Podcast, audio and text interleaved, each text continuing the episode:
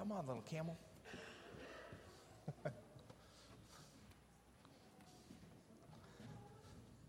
well, good morning. That will be the first of several different Advent presentations we will have for you.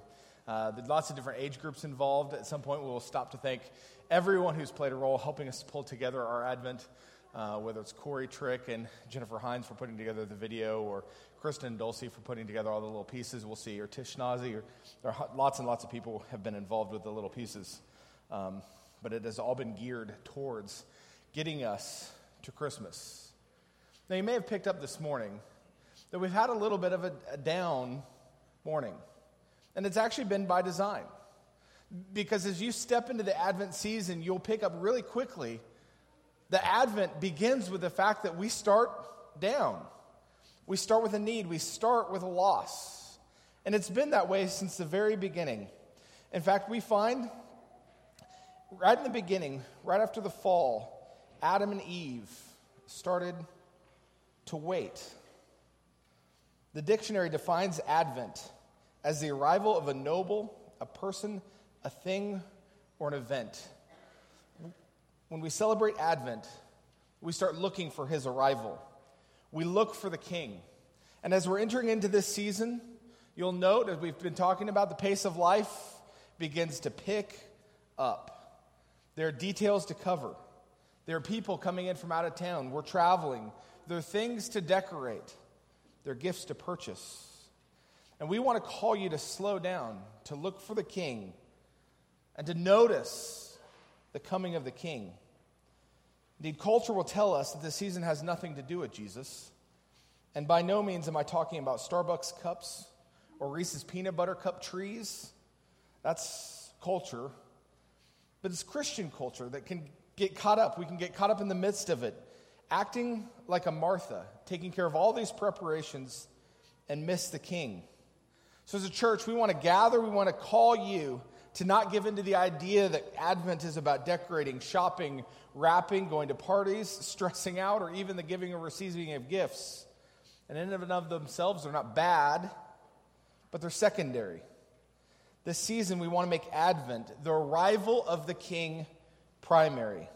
And for the next four weeks, we want to look at Advent this way. In fact, this is how we're going to look at it. We're going to call Advent, Advent is waiting, hoping, preparing, and expecting the arrival of Christ. It's waiting, looking with this eager expectation, noting early on that we're waiting for something. Nobody likes waiting unless you're Elijah or Pierce. Nobody wants to wait because it requires you to need something that you don't have. So we got to start by acknowledging that need. We start with a deficit that has to be filled and we wait for it. We join God's people in waiting for it. And at some point, that wait turns to hope. And we begin to hope for the king. And at some point, that hope ought to turn to preparation. And that preparation to expectation. So that's what we'll spend our next several weeks waiting, hoping, preparing, and expecting the arrival of the Christ. First as the child, and then as the returning king. This morning, as we celebrate the season of Advent, we join with God's people throughout the ages who have waited for him. In the book of Genesis, after the fall, when the Lord says to the serpent, you watch that play out right here. My son got really excited. Dad, look at the snake. He's going to get him. And I wish Adam and Eve would have had that forethought. But we see that the Lord said to the serpent that the offspring of the woman shall crush the head of the serpent. And since that moment, Adam and Eve have waited, and we have waited. We've waited for the effects of the curse to be reversed. We've waited for our relationship with our Father to be restored. We've waited not to struggle. We've waited not to fear. We've waited not to be anxious. We've waited not to give in. We've waited not to groan. We've waited not to ache. We've waited to finally, finally feel whole. And though the beginning of the wait starts in Genesis, you find it throughout Scripture with God's people. Even in the book of Exodus, God's people had where God's people had moved to Egypt to find food, and rather than finding what they were hoping to get, they find themselves in slavery. And Exodus 2 23 through 25 says this During those many days, the king of Egypt died, and the people of Israel groaned because of their slavery and cried out for help. Their cry for rescue from slavery came up to God, and God heard their groaning. And God remembered his covenant with Abraham, with Isaac, and with Jacob. And God saw the people of Israel, and God knew. And it's huge for us to lean into that reality that God hears their cry, He hears their groans, that He knew where they were, and yet they waited. They waited longing for the fulfillment that they would finally be free. And when Israel finally becomes free, you find that in the book of Joshua. Again, they turn their back on God, this time becoming a different kind of slave. In the book of Judges, 2 16 through 23, our kids have been studying this, by the way. It says this Then the Lord raised up judges who saved them out of the hand of those who plundered them. Yet they did not listen to their judges, for they whored after other gods and bowed down before them. They soon turned aside from the way in which their fathers had walked, who had obeyed the commandments of the Lord, and they did not do so. When the Lord raised up a judge for them, the Lord was with the judge, and he saved them from the hand of their enemies all the days of the judge.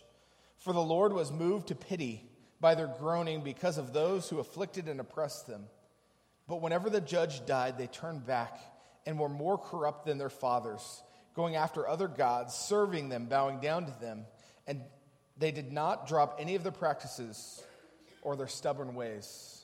So we find God's people, whether they're actually in slavery or whether they're free, they tend to choose slavery again. They pursue it again, this time slavery to sin. And in this book, we find 12 times God raises up a redeemer, and 12 times people choose their own way. At the end of the book of Kings, we find Israel begging for king, hoping and praying that God would finally give them a king, that he would be the answer, that he would be their redemption. And again, they're carried off into slavery, taken by the Assyrians and then the Babylonians. And we find throughout the Old Testament God's people groaning, wailing, crying out, looking for this Redeemer, always thinking that they found it and then finding it falling short, always hoping always waiting, waiting for redemption. And then something happens. Something truly amazing happened. After they waited some 2,500 years, give or take, everything that they waited for was realized. And he came. In the middle of the night when no one was looking, he came having sent many servants, having sent many messengers, having sent prophets to his people, God finally sends his son. And after all these years of waiting for redemption, years of groaning, years of moaning, years of wailing, years, years of slavery, and suffering through the consequences of their sin, God sent his son. And because of that, we enter into the season of Advent to celebrate that first Advent that God would send his son, that God would look at our need and would meet it. We celebrate that first Advent, and yet we begin to expect the second. So let's lean into the first Advent again. We celebrate the first Advent. As we've noted, Advent means the arrival of a noble, a person, a thing, or an event. So when we celebrate Advent, we start looking for the king. We start looking for the arrival of this noble, this person, this thing, this event. We start longing for it with some expectation. And we remember what the prophet of Isaiah said in Isaiah 53 6. When prophetically he says this All we like sheep have gone astray. We have turned every one to his own way. And we find us, we, me, just like the people of old, that we're still prone to choose sin. we're still prone to choose our own way. We still wander off. And we become slaves, not to Assyria or Babylon, but to sin. we're still a people in need, still a people longing, searching, still people waiting, still people groaning. And while we were still far from him, in the midst of our sin, the Son of God was given. John the disciple said it this way in John 1:14, and the word became flesh and dwelt amongst us. Eugene Peterson in the message puts it this way he says, and the word became flesh and moved into our neighborhood. Always loved that picture that God became flesh and moved into our neighborhood, got close to us, became like us, lived among us. And after his coming, Paul would put it this way in Romans 5 8. But God shows his love for us, and that while we were still sinners, Christ died for us. This long awaited king, full of expectation, chose to die on our behalf because he loved us. And he showed it to us in the most magnificent of all ways, allowing himself to be nailed to a Roman cross in place of me and in place of you. While we were turning our backs on the king, while we'd wandered away, he died for us. The disciple and close friend of Jesus, Peter, wrote it this way in 1 Peter 2:24. He said, He himself bore our sins in his body on the tree, that we might die to sin and live to righteousness, and by his wounds you have been healed. This Advent, we celebrated that after more than 2,000 years of waiting for the Messiah, while we had gone astray, that the Word became flesh, that He died for us, that he bore our sins in his body, and his, by his wounds we have been healed. Now, I might get a minor objection that I'm jumping to Easter. But the reality is, is that Jesus Christ came to die on a cross, that his birth forecasted his death, that the purpose of his coming was his dying. And historically, as we consider that first advent, to not take into consideration his death, is to make a huge deal out of a birth that's not near as important without his death. Jesus Christ came to die for us, to atone for our sins, and to repair our relationship with our Father. And for those of us who've looked upon Jesus Christ for our salvation, and I do hope and pray that's all of us, that we've all taken the time, we've submitted our lives to Jesus we wait for the second advent with eager expectation. Why? Because we know Jesus. We love Jesus. And we long for him.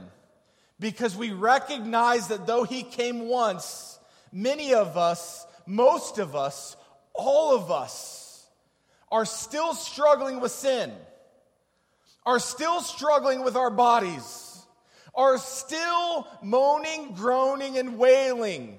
Why? Because we have a hope of salvation, not an actualized salvation. And when He comes, the second coming, it'll all be actualized. And we'll walk with our Father, literally walk with Him forever and ever and ever. My kids have this song they like to sing in our house. It gets kind of annoying. They started singing, Happy birthday to me, I'm 103. And very variations as much as they can find words that rhyme. So we started talking about that and forecasting heaven into their song. So we came up with at one point, like, Happy birthday, I'm in heaven, I'm 107. But then when you step into eternity, you got to go bigger than that, don't you? It's like, Happy birthday we're in heaven. I'm a trillion and seven. Why? Because eternity is forever. Forever and ever and ever and ever. And that's what we long for. A time when we don't hurt, don't ache, don't pain, don't strive, don't struggle. We finally find the completion that we've all longed for in our Heavenly Father. So while we celebrate the first advent that was long expected, we wait for the second with eager expectation. Because that first advent announced his salvation, and the second brings it all to consummation. In Romans 8, Paul speaks of the wait for the second advent. If you've been hanging out waiting to know when we're going to open your Bible, here's your turn. Turn with me to Romans 8. If you've got a red Pew Bible, it's on page 944. We'd love for you to lean into God's Word to know that what we're teaching is His Word, not our opinion. And that's huge. This is what Paul says about that time period between the first and longing for the second advent. Romans 8 18. For I consider that the sufferings of this present time are not worth comparing with the glory that is to be revealed to us. When Paul says this, when he says the sufferings of our present time, that is an absolutely pregnant phrase. It speaks to every aspect of every struggle you've got. It speaks to the physical struggles of bodies that are failing. Whether you're old and your body doesn't act like it used to, or whether you're young and you want to push your body further than you think it can go and it doesn't, you'll find that the second advent will bring healing. And in the moment we find we struggle physically, why? Because we have bodies that fail, they have not yet been redeemed.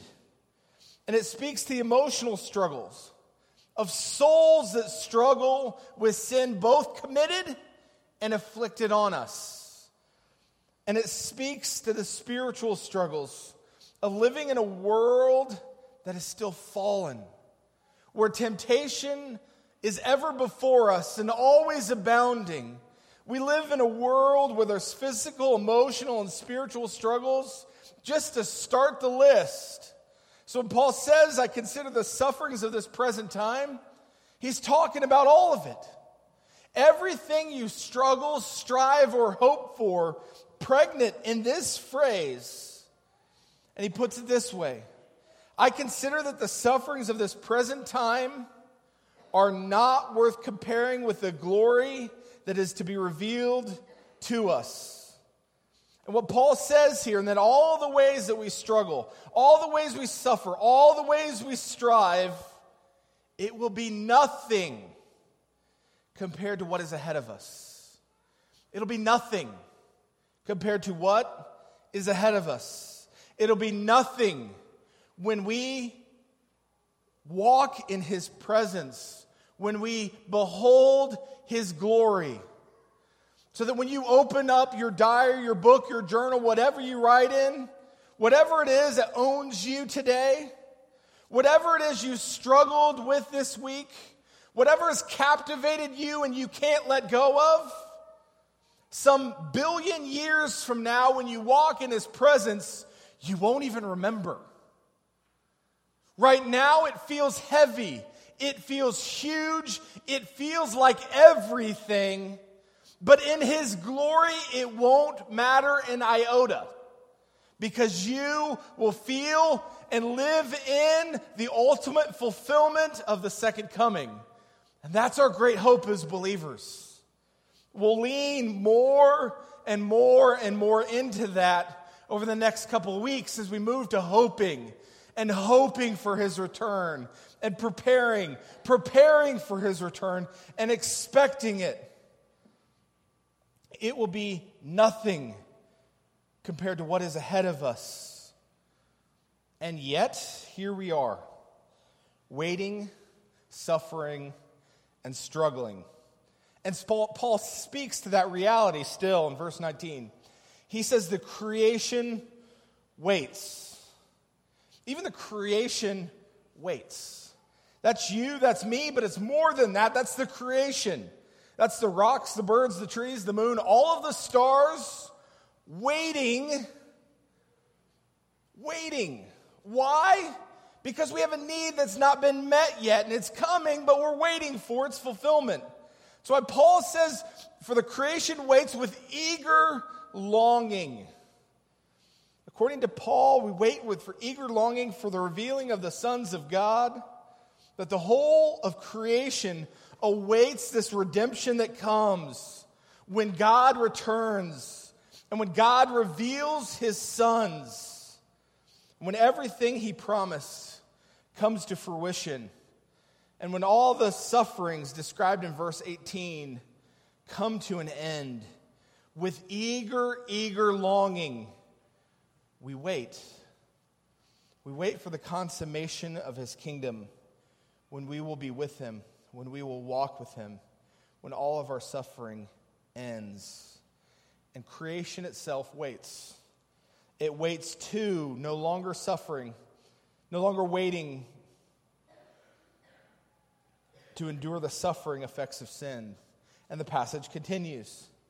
You think it's just you. He continues on with the creation. For the creation was subjected to futility, not willingly, but because of him who subjected it. Subjected it. Creation did not choose this for itself. It was subjected to it. Now, whether the him in the passage is Adam and Eve willing to fall to sin, or whether it's the Lord using it in his divine plan, both of which, by the way, are, are arguments for how you interpret this passage. But the reality is, it's inconsequential to the argument that, that creation lies here waiting. And it lies here in this place it didn't choose, much the way you and I sit in this place we didn't choose. Now, we could easily forecast ourselves in the garden and think we wouldn't give in. But you'd be lying. You'd be fooling yourself because we've all stood before a cookie jar and said, I'm not eating another one. We all sat at a Thanksgiving table and said, I don't need more. We know what it is to face temptation, and yet we all fall. We're no different than Adam and Eve. You may think you didn't choose this for yourself, but you would have. Our lives are a testimony to that. And so you find, as Paul says in verse 20, the creation is waiting in hope. In hope. Why? Because that's not all that there is. For the creation was subjected to futility, not willingly, but because of him who suggested it in hope. And he leans in in verse 21 that the creation itself will be set free from its bondage to corruption and obtain the freedom of the glory of the children of God. We lean in and we find that the creation is waiting and now it's hoping. It's hoping that it will be set free from bondage, just as you and I hope that we will be set free from bondage. It's waiting and it's hoping that it will attain freedom, just as you and I wait and we hope that we'll attain freedom. In verse 22, he says, For we know that the whole creation has been groaning together in the pains of childbirth until now. And not only the creation, but we ourselves. And Paul adds to this argument it's not just creation that's waiting, wailing, and groaning, it's us. And he gives you this vivid picture, as in the pains of childbirth, like a pregnant mother longing to give birth. Now, personally, I've never been pregnant. I, I, was once a fetus, that was an experience I had. And then I was married to a woman who was pregnant three times. And I could give you a little glimpse of the fact that that last week sometimes it's a little rough. If you're newly married, it's rough. Because women want to give birth. They reach that moment of saying, Get it out. Why did you do this to me? No, that's, that's a different day and more counseling. but the creation cries in that same way. Why? Because it's longing with eager expectation for a second renewal, a birth. And Paul would say, not just the creation, but we ourselves, we wait, we groan. We who are the first fruits of the Spirit what Paul means when he says that is that we are amongst the first things in creation to experience regeneration. That God has taken us as he regenerated our souls. He's stamped us with the Holy Spirit. He's put a down payment on you. You belong to him. And yet the rest of creation doesn't know that the way you and I do, who know Jesus Christ. The rest of creation longs for that longs for all of that to come together, Paul finishes by saying, We groan inwardly as we await eagerly for adoptions as son, the redemptions of our body. And when we lean into this, we see the already and not yet tension of theology that we are saved, but we haven't walked into our salvation, that we're set apart, but we're not yet completely His, that we're redeemed, but we haven't walked into full redemption, that we've been set free from slavery, and yet we don't walk in complete freedom. It's this already and not yet tension that the Bible declares about us, and we wait for a time when it reaches its fulfillment, when we know the fullness of salvation, when we experience complete and total and utter wholeness and fullness and completion.